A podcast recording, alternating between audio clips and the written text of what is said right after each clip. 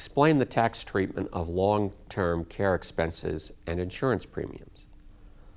Let's examine the income tax treatment of long term care expenses as well as qualified long term care expenses and qualified long term care insurance.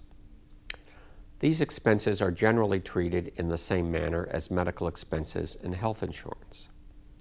Expenses for qualified long term care services are deductible in the same manner as medical expenses.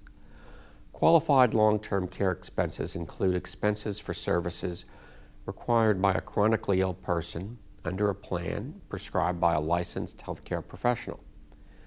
Premiums paid for the qualified long term care insurance policies are also deductible.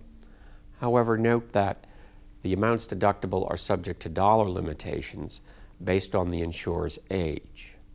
These rules have eliminated much of the tax uncertainty governing long term care and long term care insurance.